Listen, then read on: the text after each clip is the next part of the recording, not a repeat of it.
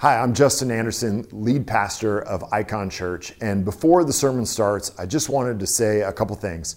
First is that I hope this sermon is a blessing to you, that it encourages you during this time of uncertainty, uh, and, and also pushes you forward in your relationship with Christ.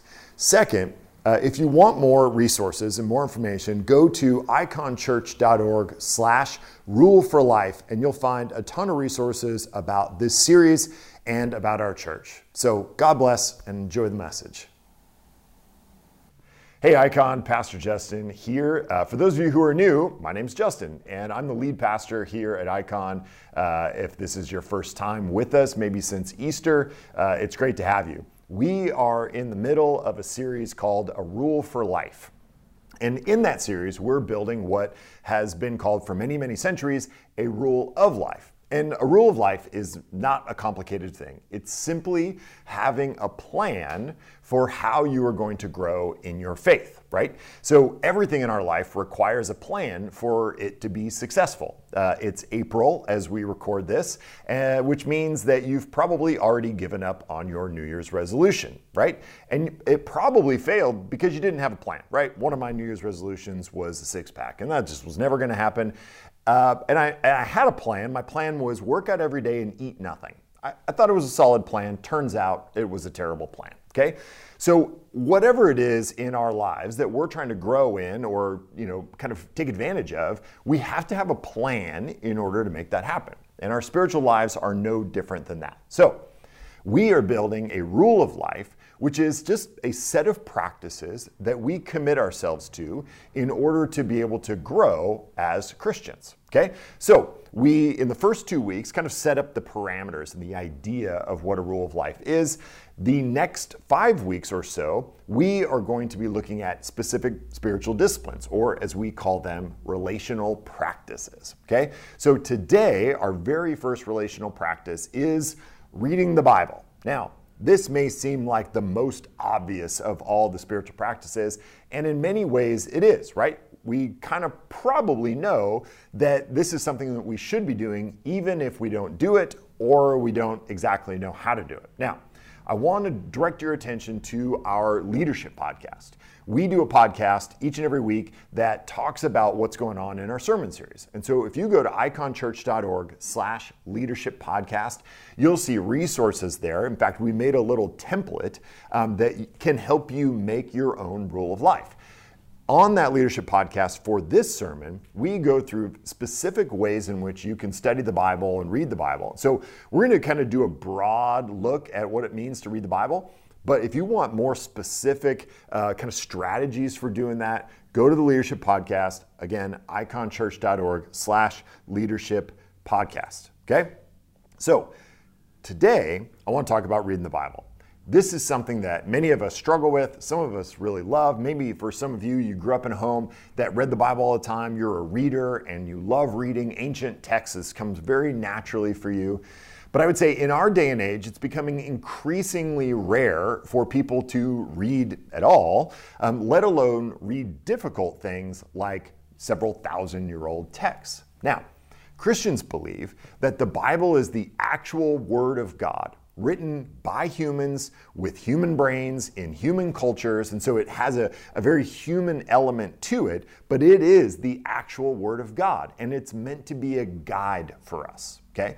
So this whole series, this Rule for Life series, the subtitle is Finding Peace in an Anxious World. And so we're talking about these spiritual disciplines as means by which we might find peace in an all the time anxious world uh, right now with all the coronavirus stuff, an especially anxious world. And so, in order to find peace, we need a bunch of elements. And one of them is a guide, right? A guide tells us where we are, a guide tells us where we're going or where we should be going. In fact, anytime I travel, I love to travel with somebody who knows the city that I'm in. Because if I don't know the city, I end up eating bad food and drinking bad drinks and going to very touristy places.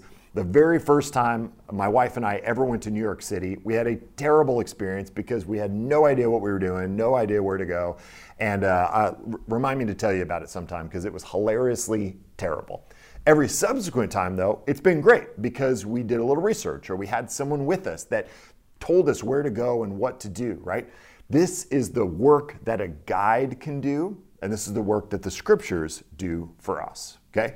Now, the Bible is primarily the story of God. Now, this may not be what you've thought of it. You may have thought of it as kind of a rule, a, list of rules, or a thing, a bunch of things to do, or a bunch of commands, a bunch of random stuff. But it's really not. Like if you zoom out to the macro sense, the Genesis to Revelation arc of Scripture tells us the story of God, and it tells us the story of ourselves. Okay. So God could have just given us a list and kind of sent us on our merry way and said, good luck, but He didn't. He gave us a story that describes himself so that we can see him and know him in the story, right? Which is essentially relational, which is the beginning of our framework for all of these spiritual practices. We talked about uh, the last couple weeks that these practices are relational, they're formational, and they are missional. Okay, so relational in the sense that these practices are meant to connect us to God, not to be an end unto themselves. They're formational in the sense that they work on us, they work on our soul, they work on our heart. And then third, they're missional in the sense that they then work themselves out into the real world. Okay, so relational, formational, and missional. What we see with the scriptures is they are built to be relational in their very being, in their very organization. They are relational. They are a way in which we can be with God and learn about Him. Okay, so this relational aspect, and one of the reasons we call the spiritual disciplines relational practices is because we believe that being in relationship with God is not fundamentally different than being in relationship with other people, right? Many of the same practices that we use to get to know the people in our lives, we can use to get to know God. So, this idea of the Bible being God's story is again not super different than the way in which we get to know each other. In fact, in my community group right now, we are kind of kind of couple by couple telling stories, telling our own stories that gives us background, gives us information about uh, the other person in a way that isn't just kind of running down our stats, right? So, this is a, a great idea for uh, the dating world, of which I am thankfully not a part. But if you are on a date and, and maybe a first date, I would encourage you ask questions about the person's story. Tell get them to tell stories about what it was like to grow up, not just get details of stats about what's their favorite color and what's their dad's name and all that. You need that. Favorite color is very important. But ask for stories because what you got to know is everybody's got some crazy in them and so if you can get them to tell stories, you'll eventually get to the crazy. And I would just recommend get to the crazy as quickly as possible because that'll just save you a lot of heartache on the back end, okay? Just a little little dating advice from Uncle Justin, okay? So, here's the deal. The story of God is a way in which we get to know God. We see how God acts and we see how God reacts to different human behaviors. And so that tells us a little bit about who He is and how He might act and react in our lives. Okay? When we sit with the scriptures, instead of only trying to learn what it says to do, we should also reflect on what it says about God that we would learn what He cares about, that we would grow to love what He loves and hate what He hates, so that we would know how to relate to Him and know how to love Him. So, here's what I want to do this, with this message. Instead of um, kind of drawing out these ideas from a text, I want you to see how we can do that with a text. So turn to Philippians chapter 2. Now, I wanted to pick a text at random so that you didn't think I just kind of cherry picked the easiest one that had the relational, formational, missional. So I picked Philippians 2 because that's what our very own Alona Trofimovich is doing in her Bible study on Fridays on Zoom. You should definitely check it out. And we just so happen to be in Philippians 2, so I thought that's a good random verse. And so let's use that one. So Philippians chapter 2, verses 1 through 11. I'm going to read that, and then we're going to see how this passage, like most, if not all others, has this kind of relational, formational, missional aspect to it. Okay? So Philippians 2 1 through 11.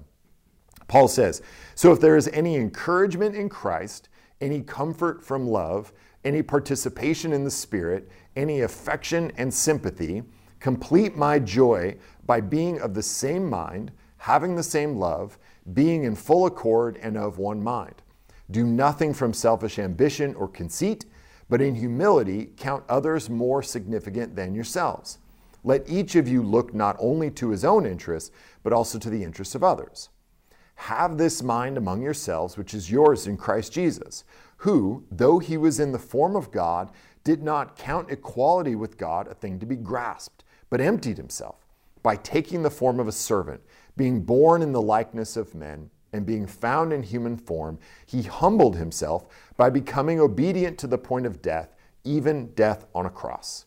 Therefore, God has highly exalted him and bestowed on him the name that is above every name, so that at the name of Jesus every knee should bow in heaven and on earth and under the earth, and every tongue confess that Jesus Christ is Lord to the glory of the Father. Okay, so what is relational about this text? If we were going to this text just trying to get information, just trying to, you know, figure out like what's the kenosis and what does it mean that Jesus emptied himself and what is the grasp, you know, all these word studies we can do, super important. Again, on the Leadership Podcast, we talk about different methods uh, of doing Bible study.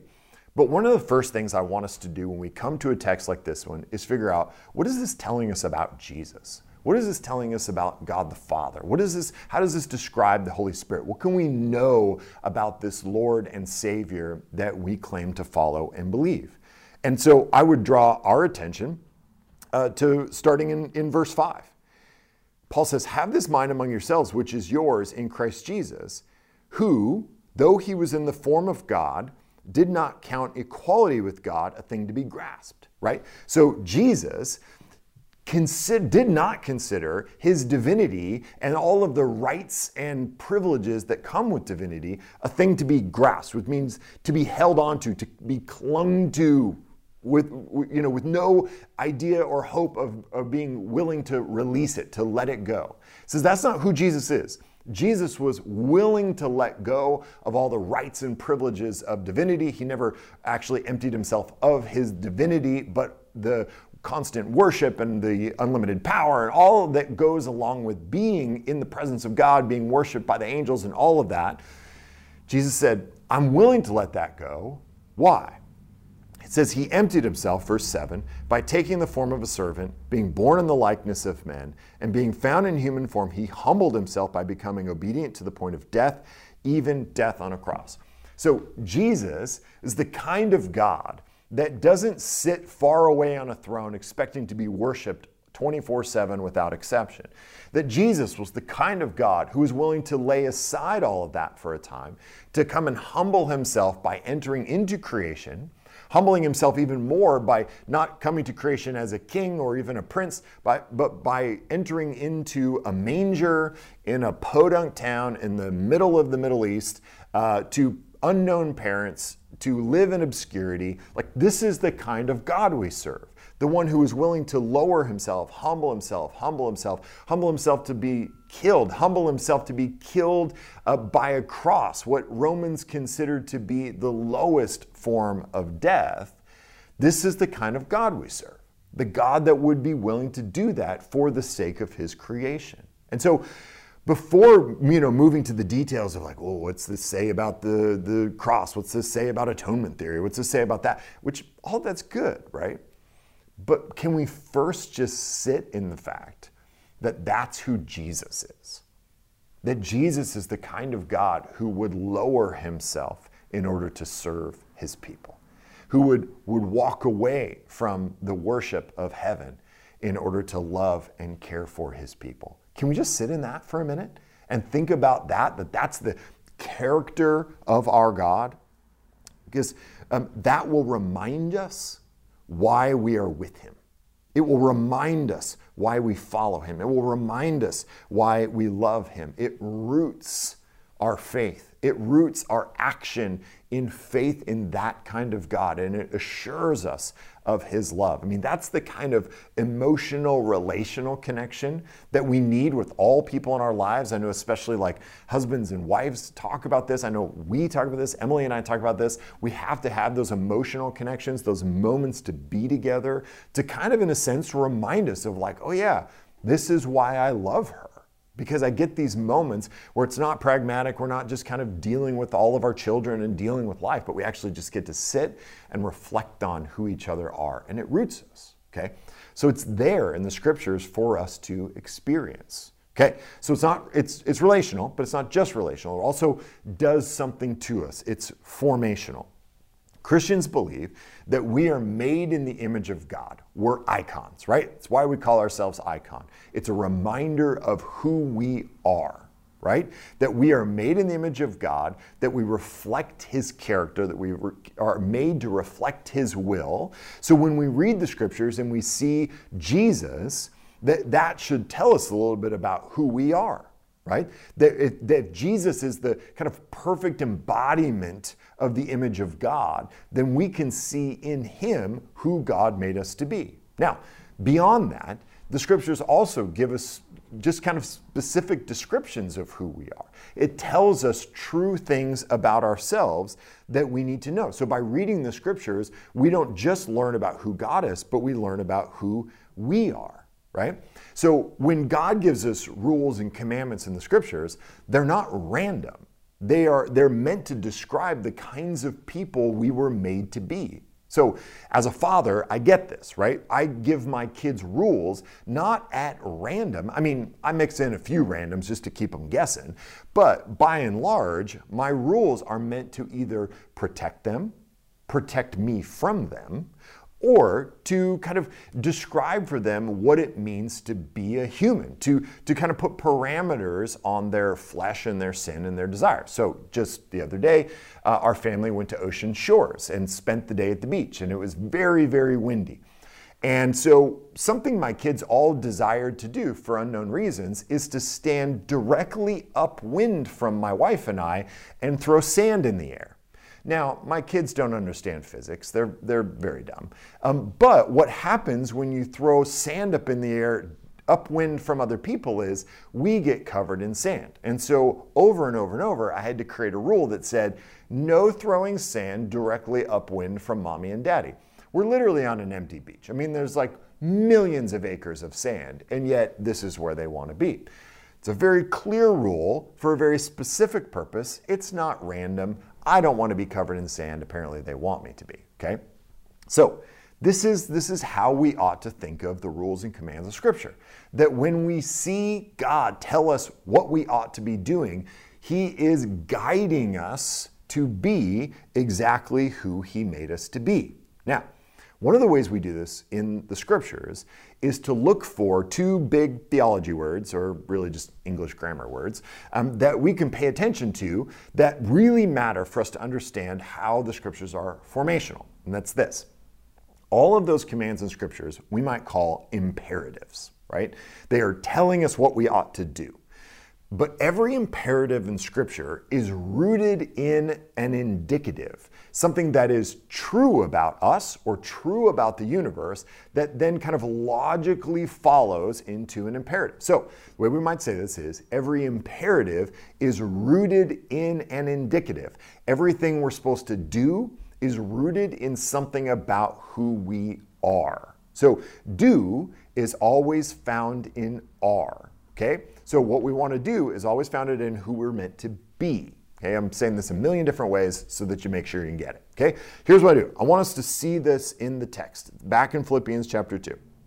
Paul starts in verse 1 saying, if there is any encouragement in Christ, any comfort from love, any participation in the Spirit, any affection and sympathy. He is rooting us in, in our experience in Christ, in our new life in Christ. He's saying, listen, if you are in Christ, you are experiencing this encouragement, this comfort, this participation, this affection, this sympathy. This is what it means to be made new in Christ, right? That's not the only indicative. Go to verse 5. He says, Have this mind among yourselves, which is yours in Christ Jesus. He's saying, You have this. It's been given to you by Christ. If you are unified with Christ by faith, you have been given this mind. He says, This mind is yours in Christ. It is yours. Indicative. So he actually sandwiches the imperative, which is verses 2 through 4, between two indicatives what it means to be made new in Christ, and then the mind we have in Christ. And then the imperative kind of flows naturally. So, what's the imperative? He says, Complete my joy by being of the same mind, having the same love, being in full accord and of one mind. Do nothing from selfish ambition or conceit, but in humility count others more significant than yourselves. Now, that's a crazy hard command, right? It is crazy hard to count others more significant than ourselves, to do nothing out of selfish ambition or conceit. That sounds impossible, right? So Paul goes, the only way this is going to happen is if we begin with the indicative, begin with what's true about us, that you have this mind. It is yours in Christ Jesus. That is rooted into, has been, eh, when you were given a renewed heart, you were given this kind of perspective, this mind that is yours in Christ, this perspective on who you are and who the other people around you are. You have encouragement in Christ. You have comfort from His love. You have participation in the Spirit. You have this affection and sympathy. It is in you, and it is from that that you can live out of and then actually complete his joy by doing nothing from selfish ambition or conceit. Count others more significant than yourselves. Look not only to your own interests, but also to the interests of others. Okay? So we need to act. There is an imperative, but we need to act out of the truth about our character. It has to move from the inside out, right? So again, starts with Jesus, who is Jesus? What have we been made to be like in Jesus? Paul then reminds us of these things that we have in us that are part of our regenerated heart, our new heart that we've been given in Christ. And then goes, now act out of that. Do what you're supposed to do, but do so kind of from the inside out, from who you are in Christ, what He's made you to be. Now go and do. Okay? And that's the missional part of it, right? So we've seen that verses 2 through 4, this do nothing out of uh, selfish ambition or conceit, consider others more important than yourselves, that's the what. That's the what we're supposed to go and do. And he roots it, again, in who we are in Christ because this is who Jesus is. Here's the thing we have to remember when action has to stand on its own, apart from our identity in Christ, apart from who Jesus is, it becomes true or worthwhile only relative to outcomes, right? So try and follow me on this. When we disassociate, when we separate action from identity, when we separate what we are to do from who we are to be, and more importantly, from who Jesus is, then we tend to think about these actions and this way of living, this way of being, relative to what it produces, right? It becomes very pragmatic right? So we go, okay, I will tell the truth as long as telling the truth gets me ahead. Or I will be faithful to my wife, or I will be a, a good uh, employee at work. I'll be honest at work or work hard at my job, whatever the case, whatever the thing is. As long as it, it kind of nets me the outcome that I think it should, it becomes very pragmatic when it doesn't connect to our identity and it doesn't connect to Christ's identity. Okay, but here's some problems. What do we mean when we say it works? Right? So I tell the truth. What does that mean? Does that mean everything should go well for me? What, what outcome, if I tell my boss the truth, should I get a promotion? Should I get a raise? What happens if I don't? Right? So when, when our, our behavior becomes judged purely pragmatically, we have we kind of get ourselves in a bind because we start to go, well, does it work? Well, what does it mean to work? How quickly will it work? What is God's timing in these outcomes? If we have a habit of telling the truth, will that in general bring about good outcomes relative to if we lied all the time? Absolutely. Does that mean that every time you tell the truth, it's going to go well for you? No. Why? Because we live in a broken world. So I can tell the truth and be vulnerable and honest, but that doesn't stop someone else from taking advantage of that honesty, right? So when we separate the behavior that the scriptures command us to have from the identity that it gives us, or that being and that connection to Christ and who He is, things break down really quickly. Our behavior and our commitment to it becomes really fragile. Scripture shows us the logical outcome of our rightly understood identity and just asks us to live that out. Again, God's laws are not random right? He says, This is who you are. It's rooted in the fact that you're an image bearer of Christ. This is who I am. So if this is who I am, then this is who you are. Now just live out of that. We spend the most time on the missional imperatives, and for good reason. But when it doesn't flow out of a relationship with God and a rightly ordered identity, it becomes really fragile, right? The best example of this is like with a crash diet. If you just kind of layer on some external rules that you're going to do differently, your diet is going to fail because you're not actually dealing with the habits and the rhythms that are going on inside you. Not started here and moved outwards to practices. You've just gone, look, I'm going to put these restraints on me. And then if it doesn't work and I haven't lost 30 pounds and have visible abs in six hours, then, you know, it failed, right? This is not a good way to think about life. All of what we are out here has its beginning in here. That's why the scriptures begin with who Jesus is and then moves to who we are. And then it, it, out of that comes these kind of logical imperatives. Now, the scriptures bring peace to our lives because they are a guide to us. Again, they tell us where we are, they tell us where we should go, they tell us how to see the world around us and God's work in the midst of it right? And without a guide, we're lost. We, we kind of flail about hoping that the next thing is going to give us the direction we need, hoping that the next thing is going to tell us who we are in a way that resonates, kind of in a long term, substantive kind of sense. We hope that the next thing is going to give life meaning and make it all make sense to us. The scriptures do that in a way that no other guide can do.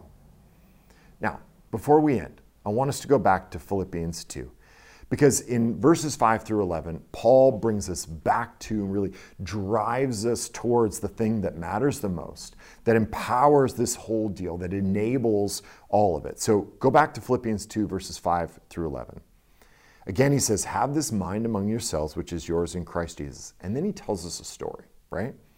Who, though he was in the form of God, did not account equality with God a thing to be grasped, again, to be clung to, but he emptied himself by taking the form of a servant, being born in the likeness of men, being found in human form, he humbled himself by becoming obedient to the point of death, humbled himself even again to death on a cross. And therefore, God has highly exalted him and bestowed on him the name that is above every name, so that at the name of Jesus every knee should bow in heaven and on earth and under the earth, and every tongue confess that Jesus Christ is Lord to the glory of God the Father. This is the gospel story. This is the gospel movement. That Christ had to go down before he came up, that Good Friday had to happen before Easter Sunday. This is the path that he blazed for us. This is the path to life. The path to life always begins in death. The path to victory always begins in loss. The path to your preferred future has to begin with you following the commands of Jesus. Here, Paul saying, in order to, to experience life, in order to experience the unity that you hope for, you have to what? Do nothing out of selfish ambition or conceit.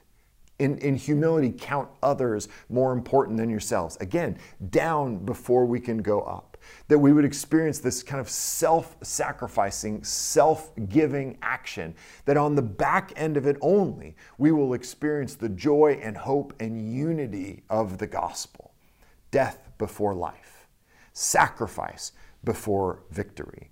This is the path of the gospel. It's the path that Jesus walked for us. One of the things that theologians say about the scriptures is that the scriptures are Christotelic telos is the Greek word that says the, the kind of purpose or the, the reason for which they exist. That we believe that all of the scriptures have their end in Christ. And we believe that your life is Christotelic, that your story is Christotelic, that the reason for your existence, the very purpose and end for which you were made, is to be with Christ, to follow this path that He blazed of death to life, sacrifice to victory. This is the path that the scriptures show us. This is the guide to the flourishing life that you were made for. Let's pray. Jesus, thank you for guiding us. Thank you that you didn't just kind of plop us down on this earth and Uh, give us a few rules to live by and send us on our merry way in hopes that we would figure it out. Because we wouldn't. We don't. Each and every day, we, we look around us for guides to tell us who we are, to tell us where we are, to tell us where we're going. And especially in crazy times like this where everything seems uncertain, um, we need a guide. We need someone to tell us who we are and where we are and where we're going. And we need you to lead us by the hand. So, God, I, I pray that we would find that guide in the scriptures. That when we go to the Bible, we would learn who you are, we would learn who we are, and we would learn what it means to live that out in our real lives. So, God, make the scriptures real to us. Make, open our eyes to see them for what they are. And I pray, Lord, most of all, that we would see you in them. In Jesus' name we pray. Amen. Thank you for listening to the podcast for Icon Church. For more information, go to iconchurch.org.